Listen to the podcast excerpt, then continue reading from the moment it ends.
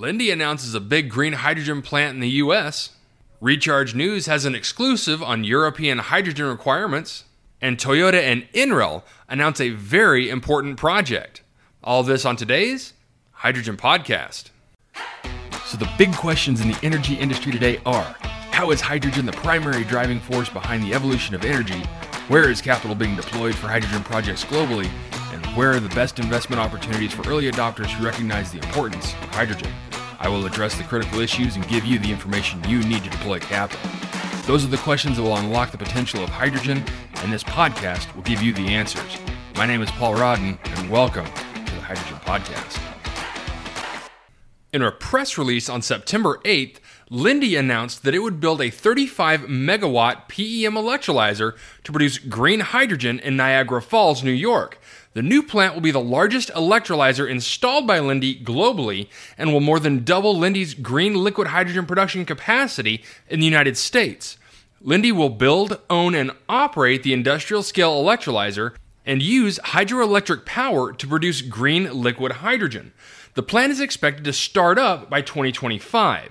Linde will leverage its existing liquefier and distribution infrastructure to supply existing and new customers. This project is the first of several electrolyzers Linde expects to build in the U.S. to address green liquid hydrogen demand. In a quote from Todd Lawson, the vice president of the East region at Linde, Linde is the largest liquid hydrogen producer in the United States, and this new capacity will increase product availability at a time of growing demand from customers across several end markets, including aerospace, electronics, and manufacturing.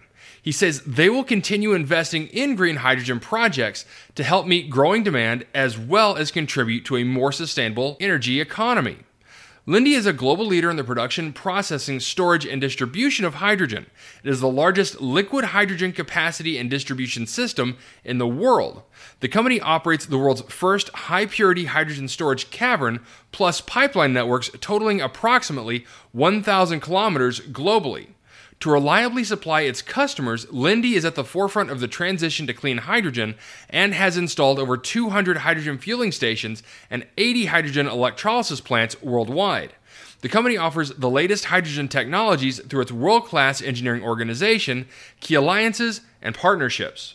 All right, so interesting news from Linde as they look to build out more electrolyzer capacity. Now, recently we've talked about other electrolyzers getting put in place in the hundreds of megawatts. But don't think that this electrolyzer is small. 35 megawatts is a lot. And Linde knows exactly what they're doing. And when considering that they're using hydroelectric power to generate the hydrogen, this does end up being a very green project. Now, there's still a lot of time between now and their expected startup of 2025. So, a lot can happen between now FID, an actual start of construction. But if the latest news is telling us anything, and Canada is really ramping up their green hydrogen exports to Germany, this could be an opportune place to start generating hydrogen. Next, in an exclusive article from RechargeNews.com, Rachel Parkes writes European Parliament to vote on scrapping green hydrogen additionality requirements. Europe's renewable hydrogen industry is urging European members of parliament to vote in favor of a key amendment that would scrap strict additionality rules that would force green hydrogen producers to secure all their renewable electricity from dedicated sources. This Recharge News can exclusively reveal. Amendment 13 to the latest overhaul of the Renewable Energy Directive, due to be voted on, by MEPs on September 14th would also relax the proposed rules requiring green hydrogen producers to account for the provenance of all their renewable electricity on an hourly basis. Instead, producers would be allowed to source electricity from the grid, provided they could verify it as renewable electricity by securing power purchase agreements from renewable installations for the equivalent amount. The balance between PPA purchases and grid purchases would be accounted for on a quarterly basis until 2030, and thereafter on a monthly, quarterly, or annual basis, as decided by the European Commission. Sponsored by German MEP Markus Pieper and his center right voting bloc, the European People's Party, the amendment would also effectively delete the controversial draft Delegated Act on Additionality, replacing it with the more flexible stipulations embedded directly in Article 27 of the RED. Hydrogen Europe, which represents over 400 hydrogen related firms and trade associations, has written to MEPs in a letter seen by Recharge urging them to vote yes on the amendment, claiming that the change is essential to allow Europe to compete with the United States for green hydrogen investment and for European hydrogen producers to keep costs down. The proposed delegated act would have insisted on all renewable hydrogen producers sourcing electricity from dedicated renewable supply, with grid sourced electricity allowed only when it could be offset with dedicated supply within the hour. The rule would not have applied to producers located in electricity bidding zones with more than 90% renewables in the power mix, such as those in Nordic regions, a scenario that has not been addressed in the EPP's amendment proposal. Last week, the group's chief executive, Giorgos Chatzimarkakis, wrote to the EC president, Ursula von der Leyen, warning that the disproportionate rules in the delegated act risked a mass exodus of producers to the U.S., tempted over by the Biden presidency's generous incentives for green hydrogen production. But Amendment 13 goes considerably further than Chatzimarkakis appeared to ask for in a plea to von der Leyen scrapping not just the hourly accounting, but also the requirement for all renewable hydrogen installations to have dedicated supply in the entire draft regulatory proposal for green hydrogen. And if it passes, the amendment is likely to cause uproar among activists concerned about renewable hydrogen installations cannibalizing renewable electricity supply, which could usefully decarbonize other sectors. All right, so this is something that we've talked about on this show several times regarding the dichotomy between US regulations and European regulations when it comes to hydrogen production. And according to this article, it appears that there are several over in Europe who understand just how important these regulations are when it comes to hydrogen, its production, and the economics surrounding the industry. Now, hopefully, the vote on the 14th will show some understanding of this situation. Because if not, I can guarantee you billions of dollars will be moved from Europe to the United States for hydrogen generation. And lastly, in a press release out of Plano, Texas, Toyota Motor North America is collaborating with the U.S. Department of Energy's National Renewable Energy Laboratory, NREL, to build, install, and evaluate a 1 megawatt PEM fuel cell power generation system at NREL's Flatirons campus in Arvada, Colorado. This three year, $6.5 million collaboration is funded in part by DOE's Hydrogen and Fuel Cell Technologies Office in the Office of Energy Efficiency and Renewable Energy and supports DOE's H2 at Scale vision for clean hydrogen across multiple applications and economic sectors. The 1 megawatt fuel cell system integrates multiple Toyota fuel cell modules into a larger system to provide responsive stationary power. Through a previous collaboration, NREL has demonstrated the use of an automotive fuel cell system to provide carbon free power for a data center. This new system, at a significantly larger scale, generating about 15 times more power and capable of direct current and alternating current output.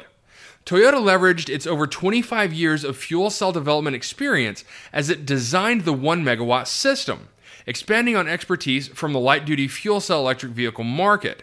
Toyota is providing the fuel cell modules and is working with systems integrator Telios for the design, balance of a plant, and build of the system for delivery to NREL.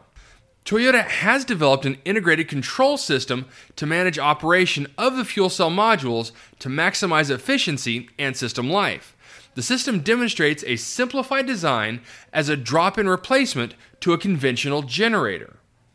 In a quote from Christopher Yang, Group Vice President, Business Development of Fuel Cell Solutions at Toyota, Achieving carbon neutrality requires all of us to explore new applications of zero emission technology, including how that technology will integrate with other systems, which the project with NREL will identify.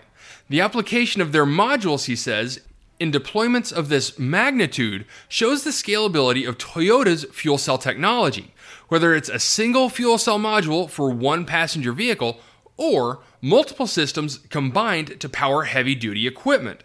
NREL researchers will push the operational boundaries of the fuel cell system design to identify performance limitations and degradation over time, generating valuable real world data to aid the development of future applications. Research and development will also include assessing how the system performs when integrated with energy storage and renewable energy generation systems, such as solar photovoltaic and wind. In a quote from Daniel Leighton, an NREL research engineer and principal investigator on the project, he says they will study the scaling of PEM fuel cell systems for stationary power generation to understand what the performance, durability, and system integration challenges are. This fuel cell generation system also creates a new megawatt scale fuel cell research capability at NREL. The fuel cell generator is part of the Advanced Research on Integrated Energy Systems, or ARIES, megawatt scale hydrogen system being designed and commissioned at NREL's Flatirons campus. The flexible system, which includes a 1.25 megawatt PEM electrolyzer, a 600 kilogram hydrogen storage system, and 1 megawatt fuel cell generator, provides a platform to demonstrate direct renewable hydrogen production, energy storage, power production, and grid integration at the megawatt scale. The fuel cell generator system will be installed this summer, and the full system will be commissioned later in 2022. Okay, so really an amazing collaboration between Toyota and NREL. And while we've talked about other larger fuel cell systems being set up for stationary power, such as Microsoft, this project, even though it's only a 1 megawatt system, is just as important.